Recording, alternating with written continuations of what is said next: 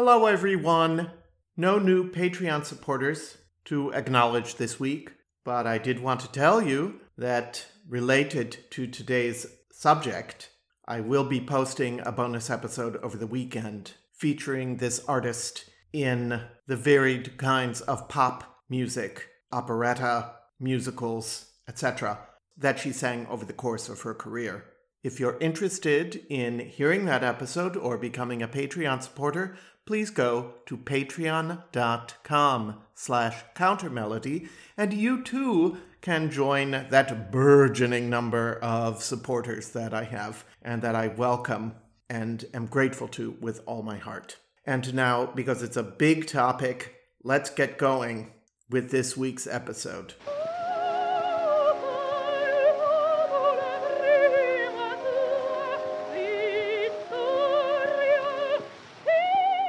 Welcome to Countermelody, the podcast on great singers and great singing. Each week, you will encounter me, Daniel Gundlach, as your host, guiding you along a magical route that will bring us closer to the voices of those singers that most enchant and transform us, no matter what else is going on in the world out there. Thank you for joining me on that path.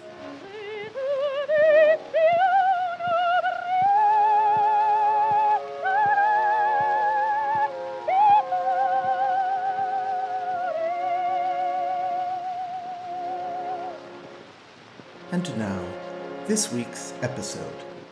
I'm presenting to you this week an artist that I've had a chip on my shoulder about since I first heard her late recordings in the 1970s.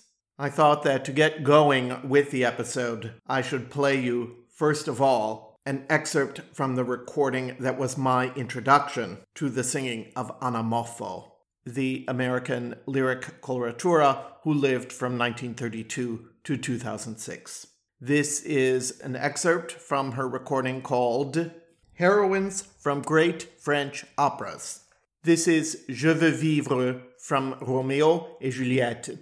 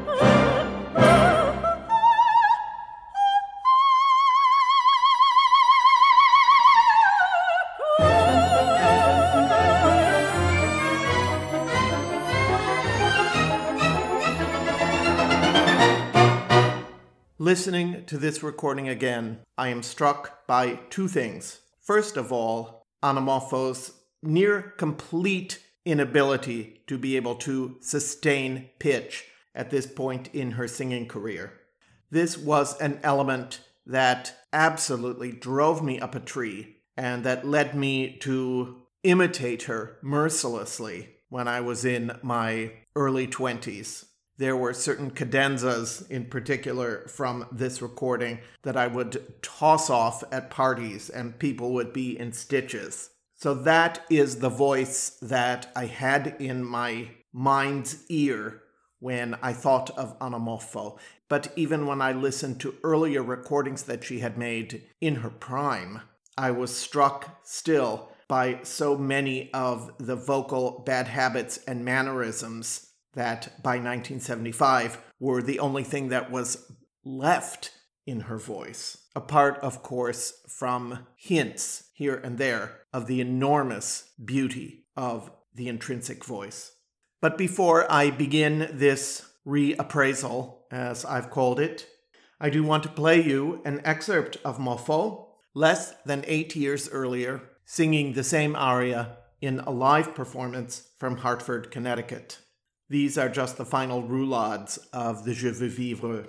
This performance took place on the 15th of December 1967.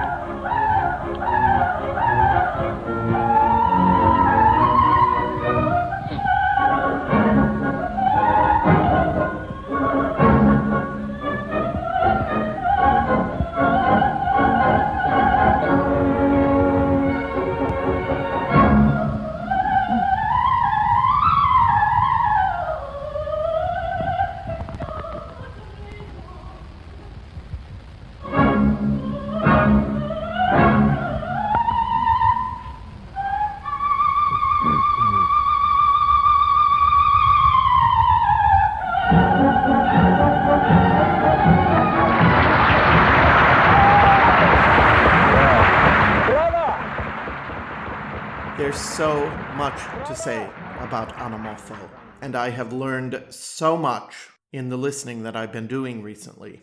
And I have come to a much greater appreciation and understanding of her artistry.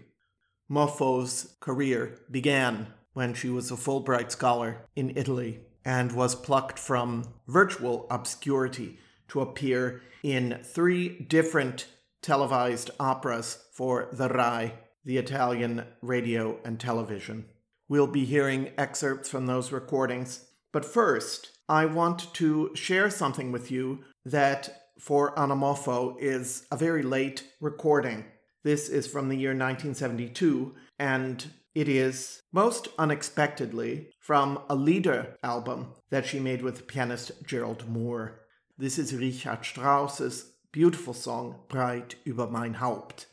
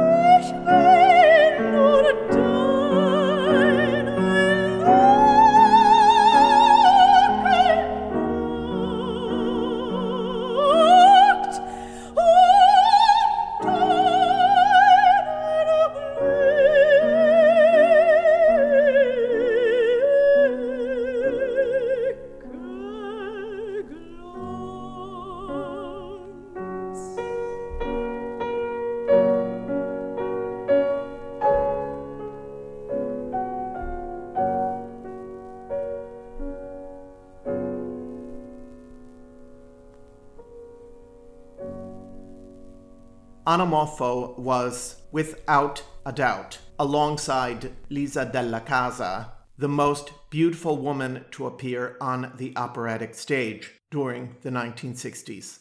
She is also by far the most erratic singer that I have ever heard.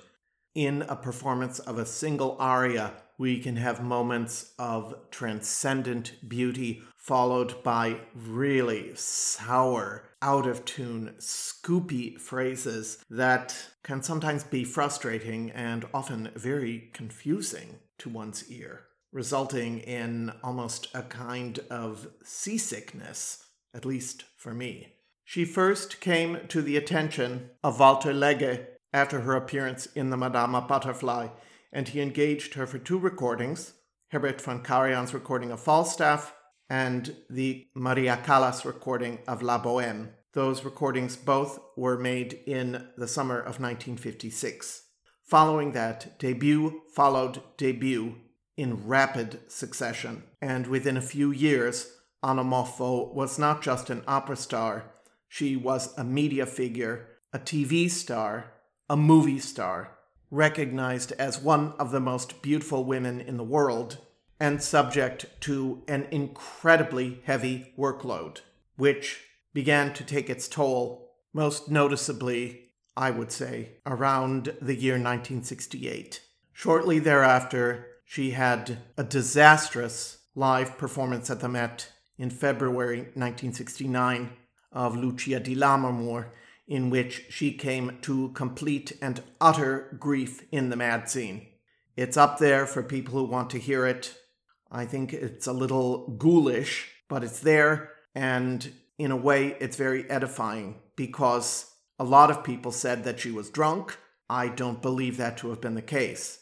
I don't know what was going on, but the point is that Anna Moffo was always an extraordinary musician, and even in that unmitigated disaster of a mad scene, she does not make musical errors. You still hear the precision of her coloratura and the ping in her high notes, but you also hear, and I suggest that this is one of the big flaws of the Moffo technique, an improper grounding of the middle and low voice. In spite of all of that, Moffo worked so hard to rebuild her technique, and in 1970, she recorded the title role of Carmen under the baton of Lorin Maazel. I expected it to be a further unmitigated disaster, but I found it surprisingly effective. Here's an excerpt from the card scene. As Frasquita and Mercedes, we briefly hear Arleen Auger and Jeanne Berbié.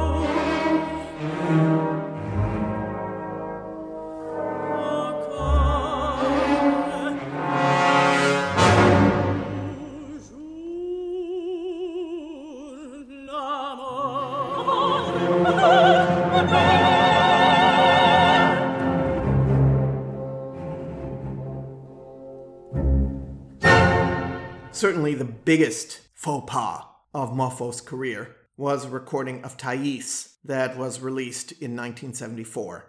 By this point, Moffo had divorced her first husband, the Italian director Mario Lanfranchi, who oversaw the media circus of her earlier career, to marry Robert Sarnoff, who, following the retirement of his father David, took over as the CEO and chairman of the board of RCA, with whom Moffo had had a recording contract since 1960 and who oversaw the release of the Thais recording. But again, Moffo was full of surprises because following that really laughable, disastrous recording, she pieced her voice back together again and went on to make one more creditable recording of Montemezzi's L'amore dei tre re opposite Cesare Siepi and to continue to give live performances that could still generate quite a bit of excitement. One role that she took on that really she had no business taking on, I would suggest, was Tosca, which she assumed as she was piecing her voice back together. Here's a live recording from Tampa in 1977 from the third act, the brief excerpt in which Tosca describes the murder of Scarpia at her own hand.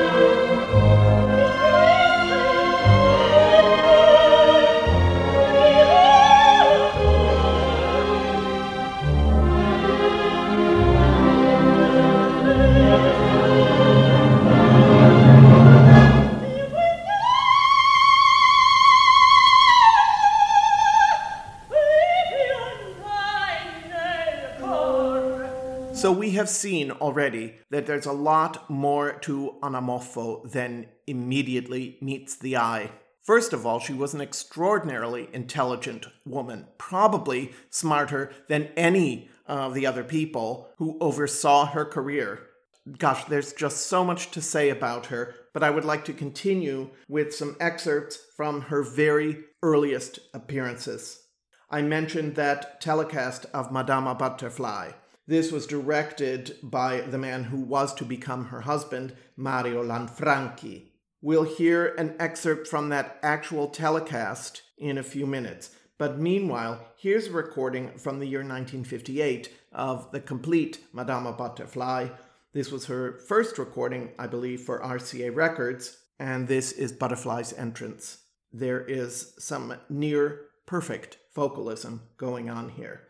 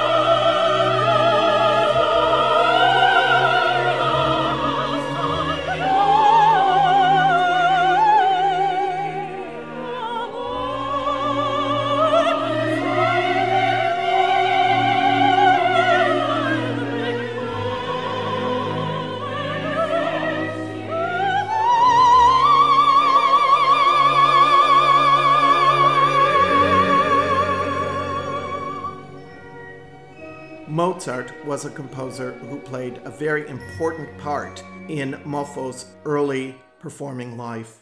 She recorded the role of Susanna under Carlo Maria Giulini, again for EMI Records, the first company with whom she had a contract.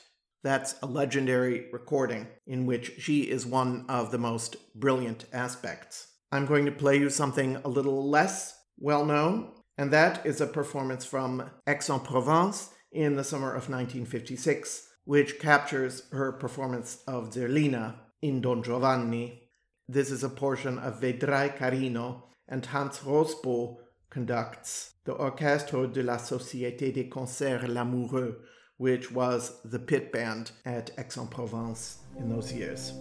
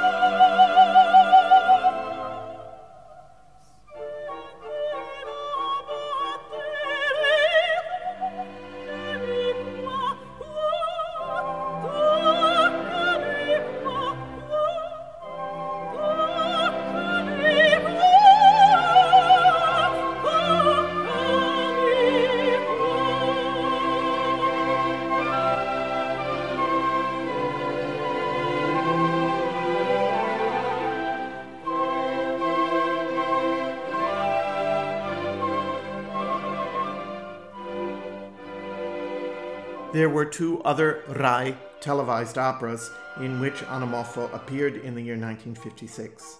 One of them was Amina in Sonnambula, which is available and wonderful to listen to. What I'm going to play for you, however, is Nanetta's aria from the telecast of Falstaff. This was under the baton of Tullio Serafin, who, of course, was an important mentor to Maria Callas and who also played a very important part in Moffo's early career.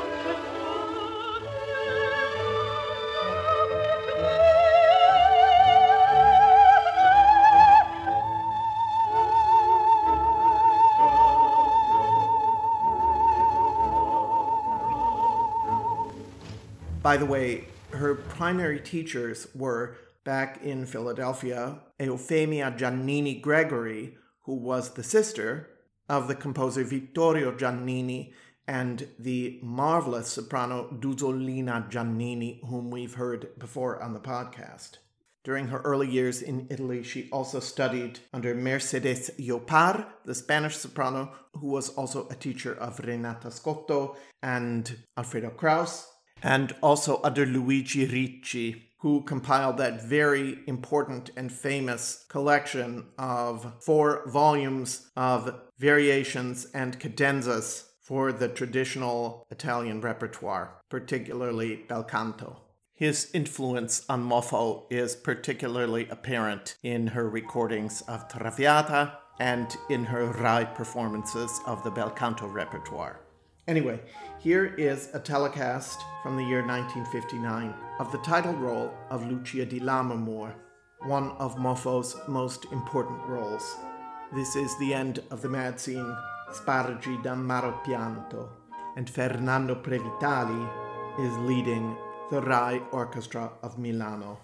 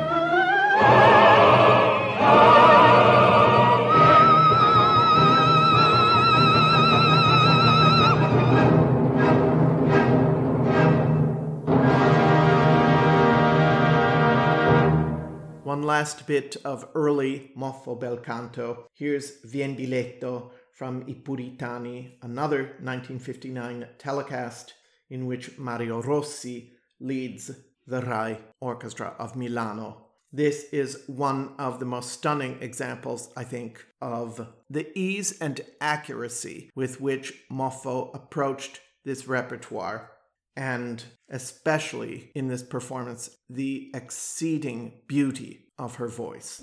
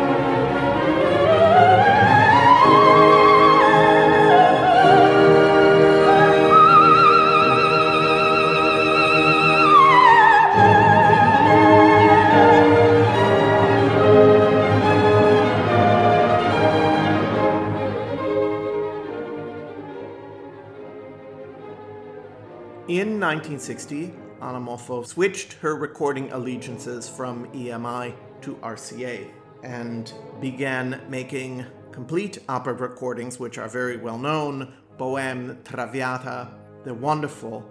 I'm not playing excerpts from those today, but we will examine Moffo in the role of Violetta a little later in the episode. Another less familiar aspect of Moffo's early days at RCA were two 45s, one of songs of Irving Berlin, the other songs of Gershwin, in which she was accompanied by a combo led by the pianist Piero Umiliani, and in which she begins to assume a more poppy approach, which is immediately apparent. I mentioned at the very top that I'm going to be offering a bonus episode to my listeners, and I will be offering further excerpts from both of those extremely rare recordings. Here is The Man I Love.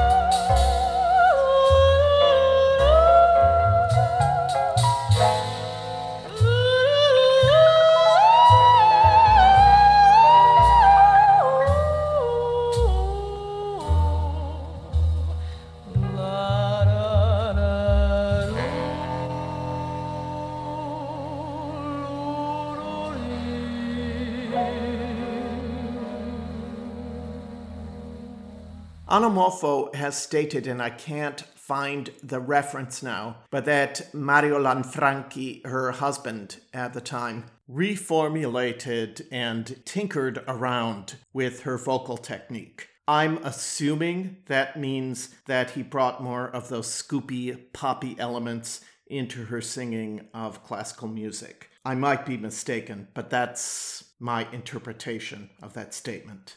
I believe I already mentioned that I think the real vulnerability of Moffo's voice was a lack of grounding in the low range. And what this means practically is that she often experiences pitch difficulties, that is, she tends to go flat in that part of her range, especially when she's either coming down from a higher range or moving stepwise through that tricky area of her voice.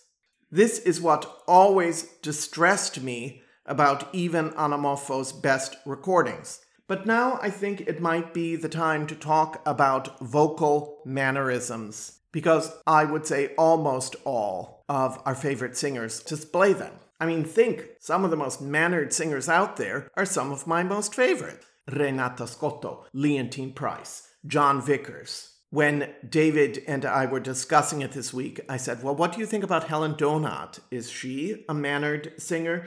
And he said, No, she seems to him, as she does to me, to be one of the very few unmannered great singers. My point is that whether it's a singer that I love, like Magda Olivero, or a singer that I personally despise, like Elisabeth Schwarzkopf, that the mannerisms form a great part of the vocal thumbprint. And this is so true in the case of Anna Moffo. Sadly, what happened in her case, I think, is that as the voice started to fall apart, all that remained were the mannerisms. Almost the way that a plant host can be taken over by a parasite, which then sucks all the life out of the host plant. So I think that's what happened with the voice of Anna Moffo. A lot of people don't hear this aspect of her singing. They don't hear the struggle that she goes through to maintain pitch. They don't hear the excessive swooping and scooping. They don't hear how this was eventually a losing battle. They celebrate recordings like her 1971 release of Mélodie of Claude Debussy as being something exceptional. To me, it's exceptionally awful. I can't even listen to it. And so, again, I've had to come a very long distance to appreciate Moffo. And I'm hoping that some of the excerpts that I'm going to play for you now will document my Moffo rehabilitation, if you will. Here's another fact about Moffo that might not be so well known. That is that in the 1960s, she had her own television program in Italy, and it was called The Anna Moffo Show. And you can see excerpts from it on YouTube, and they are positively enchanting and oh so 60s. By the way, here's another thing regarding Moffo's beauty. Somewhere following her Met debut in 1959, she had a nose job you can see her much larger proboscis on those RAI telecasts. I don't know if that procedure affected the condition of her voice. We know that Barbra, for instance, always resisted having a nose job because she was afraid it would affect her voice. But yet, in the case of Moffo, there was something more important to the media product than her voice. And the product, I suggest, was her beauty. And that took precedence all too often over the voice. If that were not true, that Thais recording simply would never have seen the light of day. There is a video out there of Moffo singing Depuis le jour. I'd say it's from the late 60s. And she is clearly in enormous vocal distress. This was not an easy aria for her to sing. There's that recording. There's one with Kurt Eichhorn from the early 1970s. And then there's one on the disastrous heroines from great French operas. In each case, her voice is in a complete shambles. But I look at the comments on that telecast, and all of these people are writing, Oh, this is the most beautiful, this is the most sensuous. I just can't believe an opera singer has ever looked so beautiful in all her life. And oh my God, this voice. But the voice is in a shambles. And just as I have had to reappraise my criticisms of Moffo to allow for a more complete picture of her virtues, so I think do people who don't hear those flaws really need to look very carefully and see and hear what is going on there. And when we look at this, I think we also have to discuss the role of the patriarchy in all of this, frankly and the way that this scooping and swooping around becomes a code for a certain kind of seductiveness, which, frankly, to my ear, detracts from her virtues. I will never not be able to hear those mannerisms, which are most apparent, I suggest, in her performances of Italian pop music in the 1960s. So I'm going to play two examples for you of that. First is a song that Moffo wrote herself called Ombre.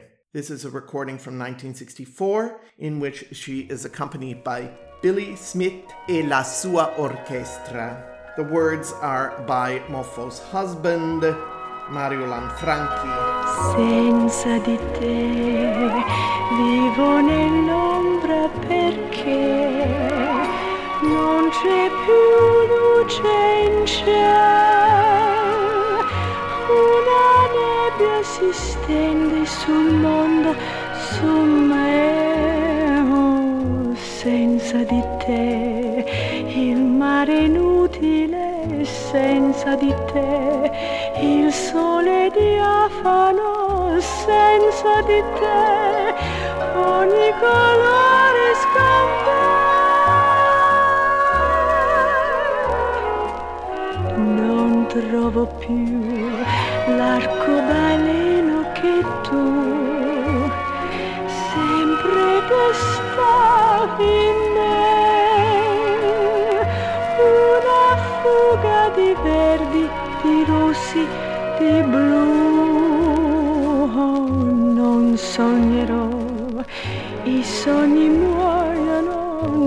piangerò, non so più piangere, aspetterò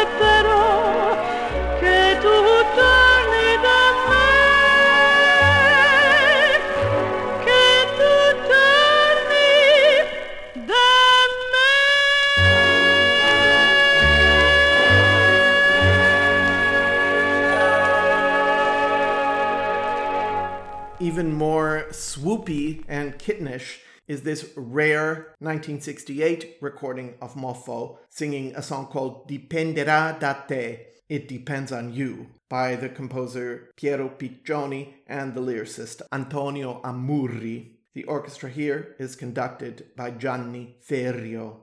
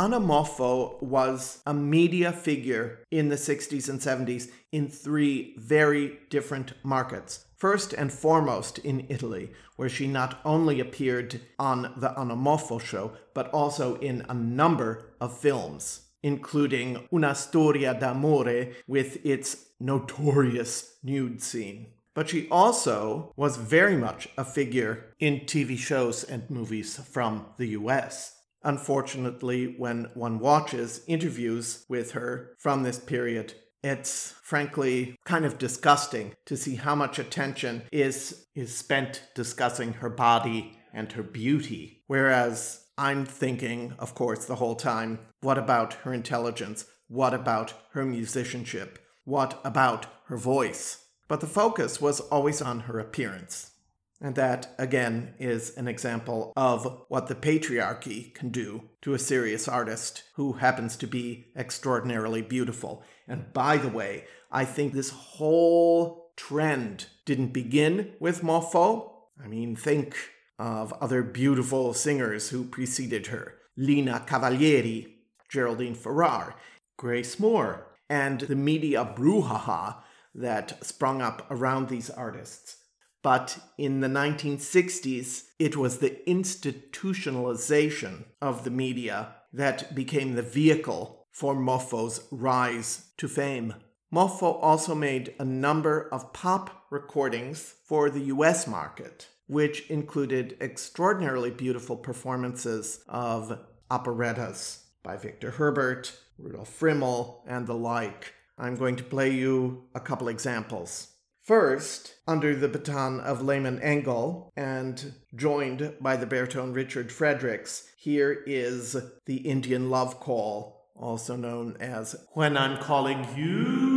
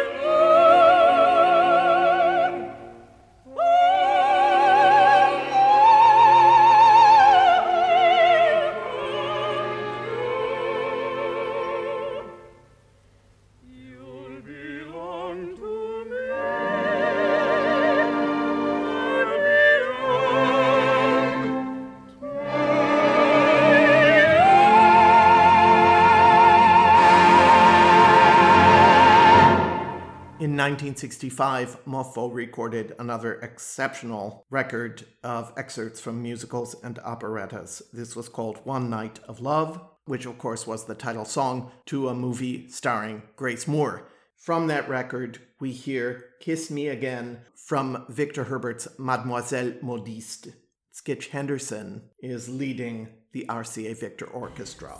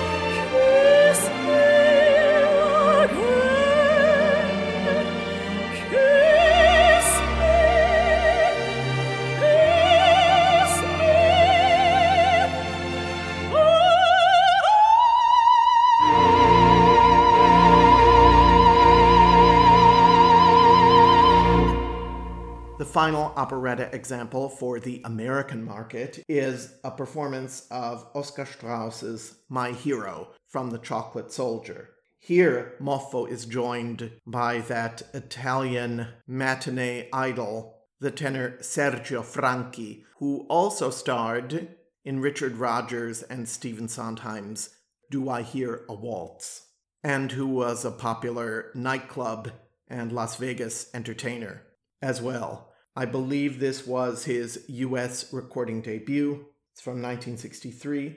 The orchestra is arranged and conducted by Henri René, famous for, among many other things, his early collaboration with the great Eartha Kitt.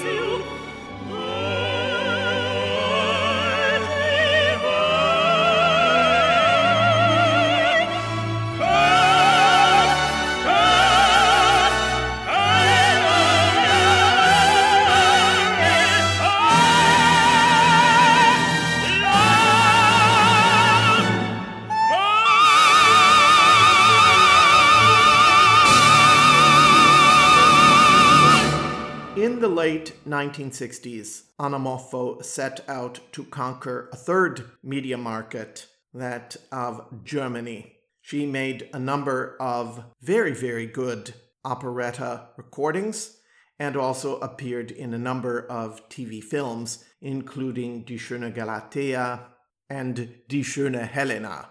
Of course, around Moffo, Schönheit and glamour were never in short supply. From her first foray into the German market, we hear a recording of Franz Lehar's Meine Lippen, sie küssen so heiß from one of his greatest operettas, The Bittersweet Juditha. Ich weiß es selber nicht, warum man gleich von Liebe spricht, wenn man in meiner Nähe ist, in meine Augen schaut und meine Hände küsst. Ich weiß es selber nicht, warum man von dem Zauber spricht, denn keiner widersteht, wenn er mich zieht von er an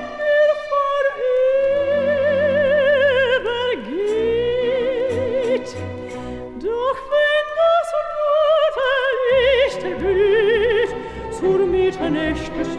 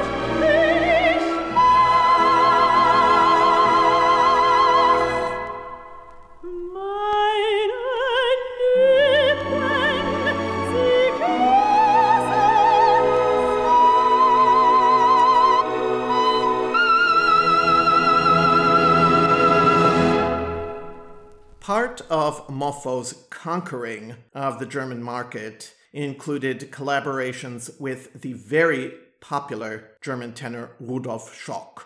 Even to this day, there are undying fans out there who celebrate and revere Rudi. I've never been a big Schock fan, but he has a very serviceable and recognizable voice. And to his fans, he appeared, evidently, a very handsome man. So there you have it. It was never my type, that's okay. Moffo and Schock recorded two albums together one of German and Viennese operetta, and the other of American musicals and operetta. I'm going to play you one example from the operetta record. That is from Emmerich Kálmán's Gräfin Maritza. This is the absolutely exquisite duet Sag ja, mein Lieb, sag ja, followed by the more up-tempo Einmal möchte ich wieder tanzen. This recording was made in 1971.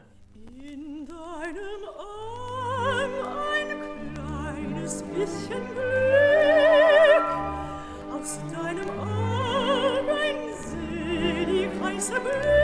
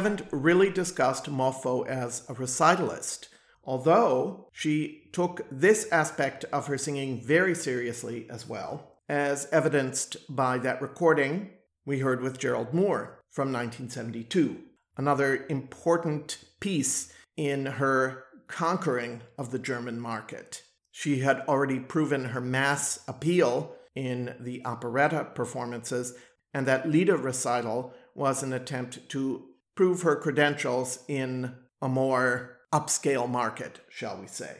But she gave a lot of performances throughout her career of art song and recital. And from 1971 recital in Vienna, in which she is accompanied by the redoubtable Italian pianist Bruno Canino, whom you may remember from the Cathy Berberian episodes that I've posted, we hear a surprisingly good performance, albeit somewhat distantly recorded from the audience, of Mariettas Lied Glück, das mir verblieb from Die Tote Stadt of Erich Korngold.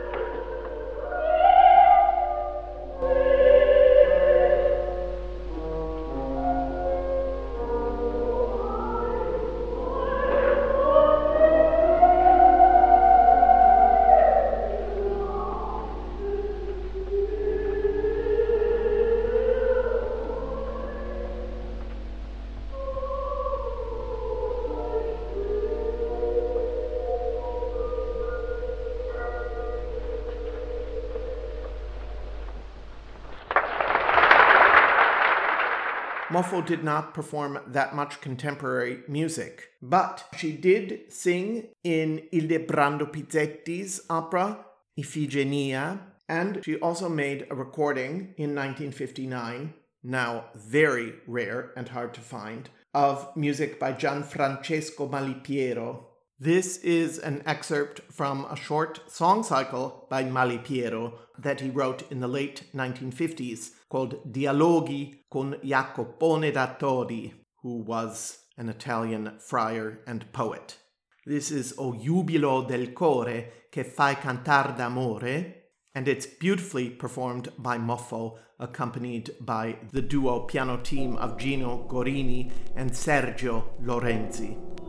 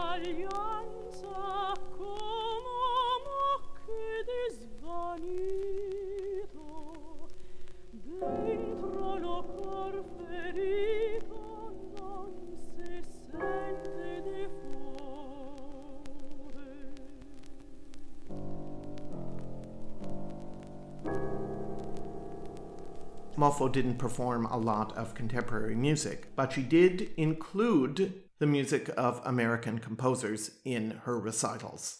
This is a live recital from the year 1967, which took place in Philadelphia, which she considered her hometown. This is a setting by the great American song composer Richard Hundley of a song called Wild Plum to a text by John Orrick. They are unholy who are born to love wild plum at night, who once have passed it on a road glimmering and white. It is as if through the darkness had speech of silver words, or as though a cloud of stars perched like ghostly birds. They are unpitied from their birth and homeless in men's sight, who love better than the earth wild plum at night. The pianist is unidentified in this recording, but he or she is darn good.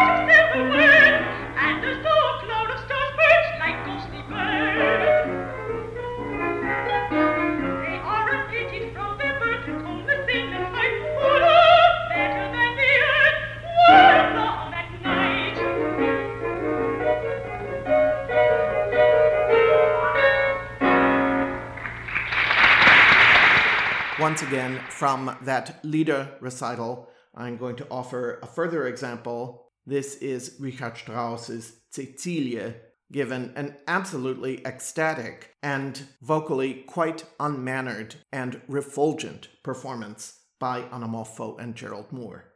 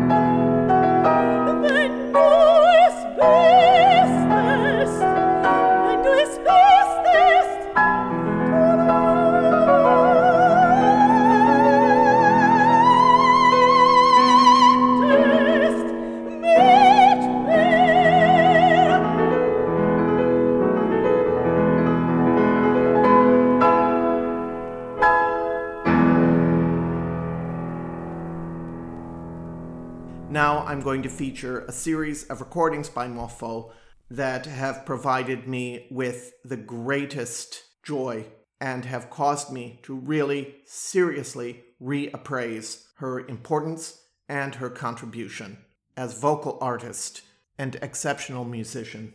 I mentioned at the very beginning that Madama Butterfly telecast from 1956. I'm going to play you a short excerpt from the third act as Butterfly slowly begins to realize the truth that Pinkerton has married another woman and that they have come to take her child away from her. As Suzuki, we hear Miti truccato pace, and as Sharpless Afro Poli, the orchestra is led by Oliviero de Fabritiis.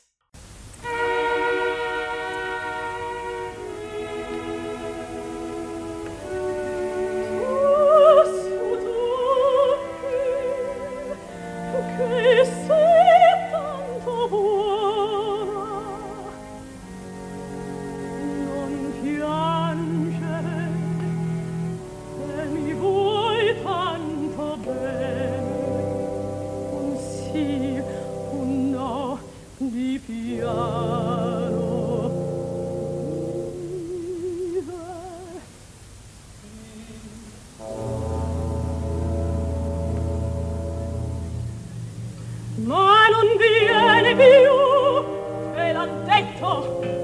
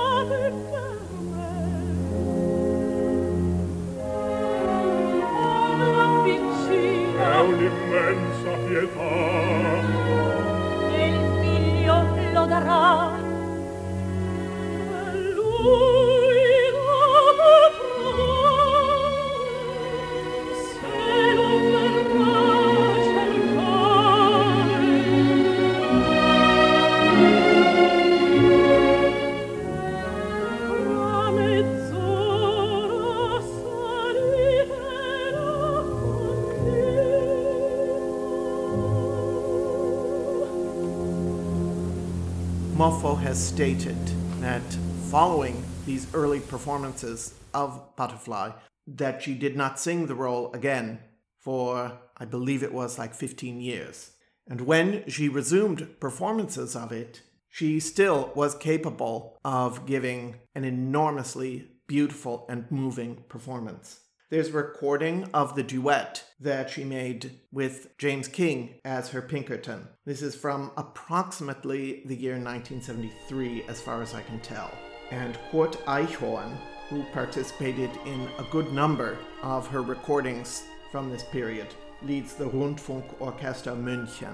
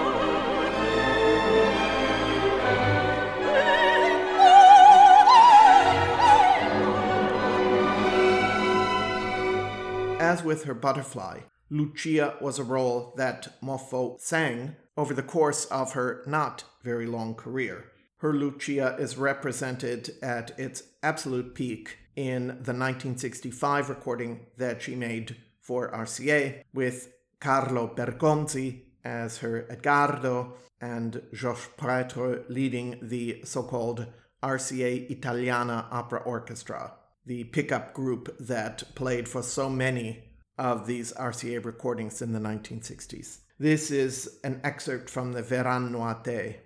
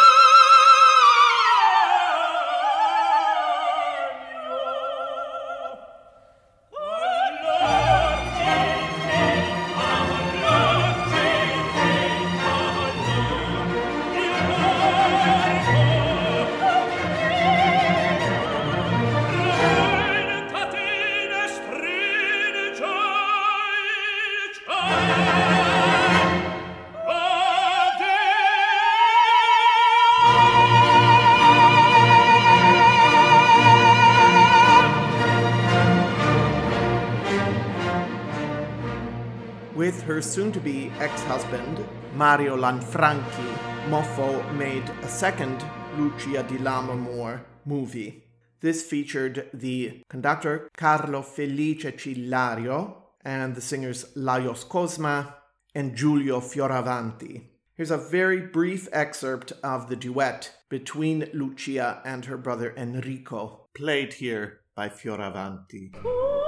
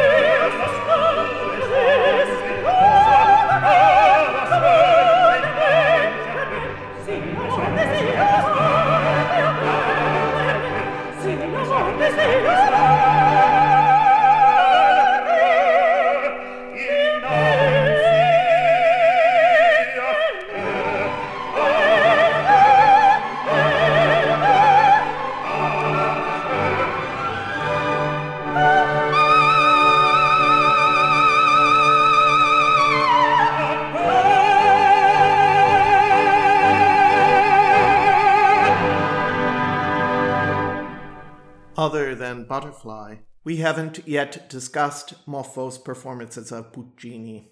Her Mimi was one of her calling cards. It was the role of her debut, for example, with Lyric Opera of Chicago, in which she sang opposite the Rodolfo of none other than Jussi Björling.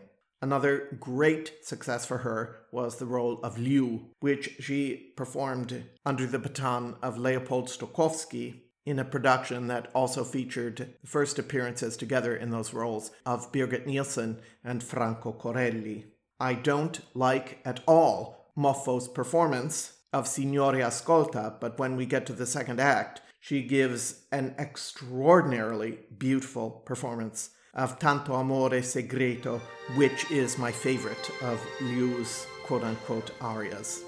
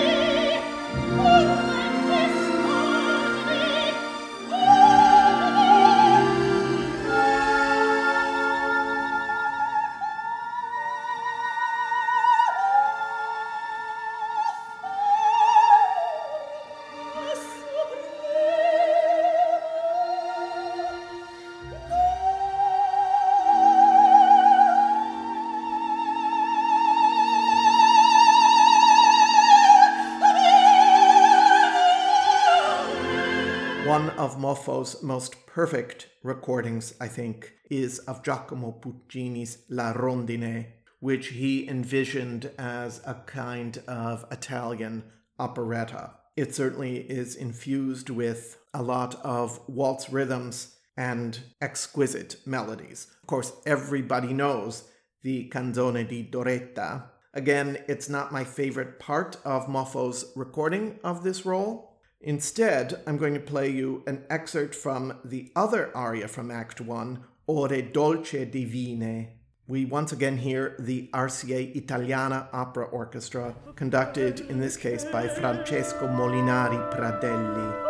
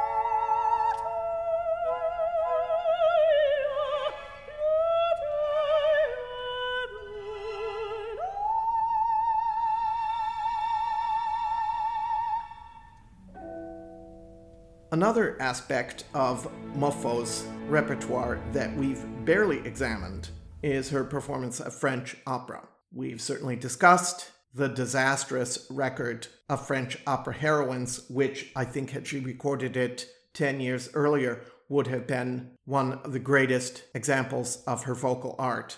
We've also discussed the hideous Thais, which again is a part that she probably would have sung very well, even as late as, say, 1968. She sang a lot of French opera at the Met, including The Four Heroines from Tales of Hoffmann, Mélisande, in a short run of very beautiful performances conducted by Ernest Ansermet, Marguerite in Faust, Juliette, and the Manon of Jules Massenet.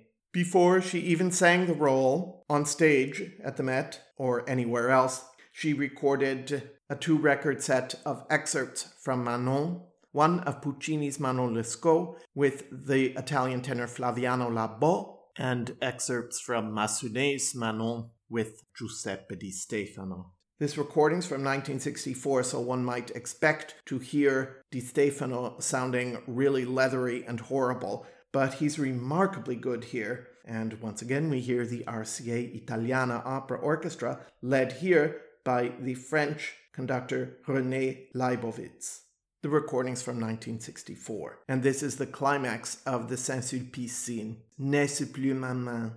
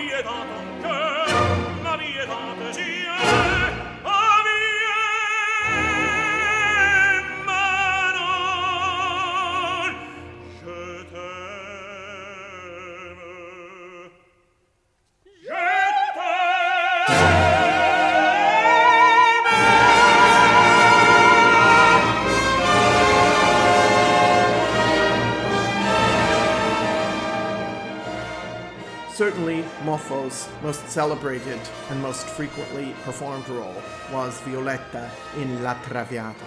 This was a role which Moffo sang more than a thousand times, and her final appearances at the Met were in this part in 1976. And of course, it was in this part that she made her Met debut in 1959, and which she recorded for RCA in 1961. I revisited that recording in preparing for this episode, and it's really exceptional. Certainly, you hear the work that she had done with Luigi Ricci here. It's absolutely stylistically flawless, as are the performances by her two co stars, Richard Tucker and Robert Merrill, both of which had extraordinary voices, but neither of which was necessarily a paragon of Italian bel canto style. I was struck by Moffo's incredibly intense performance of the letter scene, and I found an example of that that I'd like to share with you. This is a live recording from the Wiener Staatsoper under the baton of Berislav Klobuchar in October 1964. I'm going to give you the complete scene because it's so worth your time and attention to hear Moffo's unique approach to this role.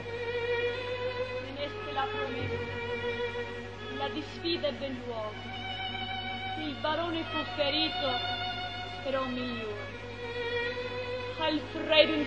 Suolo, il vostro sacrificio, io stesso gli ho svelato egli a voi tornerà il suo perdono, io pur verrò.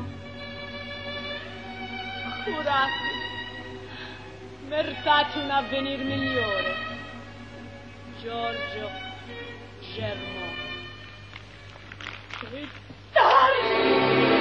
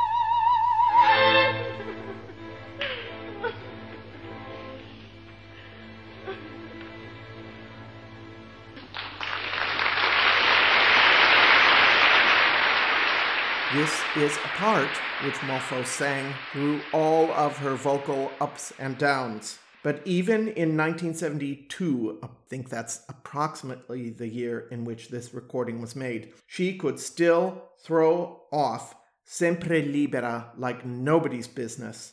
I'm going to offer you an excerpt from that recording. It comes from an album of arias that was released on Eurodisc called La Moffo.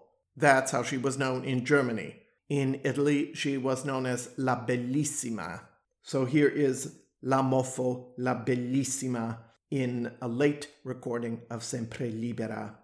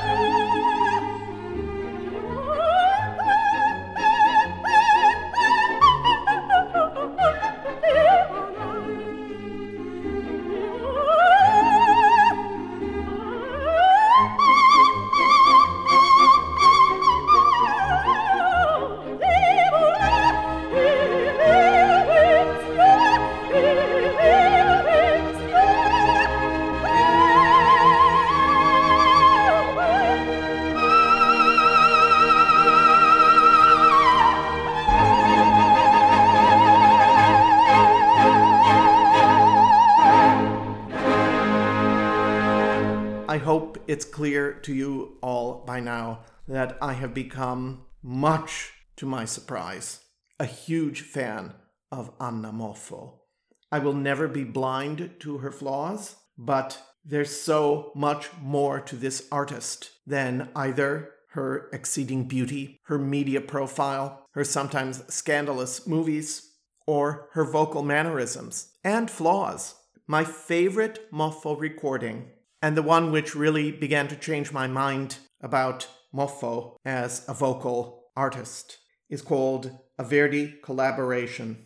This is a recording that was made in Italy in September 1962 under the baton of the under-recorded maestro Franco Ferrara, with whom I believe Moffo studied many of her roles. She sings arias from operas in which she never appeared, and frankly, in which she had no business appearing, including Ernani, Aida, Trovatore, and Ballo in Maschera. And yet, the vocal mannerisms are kept to a minimum, and her voice is in absolutely pristine condition. I'm going to play for my closer today an excerpt from Verdi's early opera Giovanna d'Arco. This is Sempre all'alba ed alla sera. And with this performance, I extend to you my heartfelt greetings and my gratitude that you have once again joined me on what was for me a very, very interesting journey I hope it was for you as well.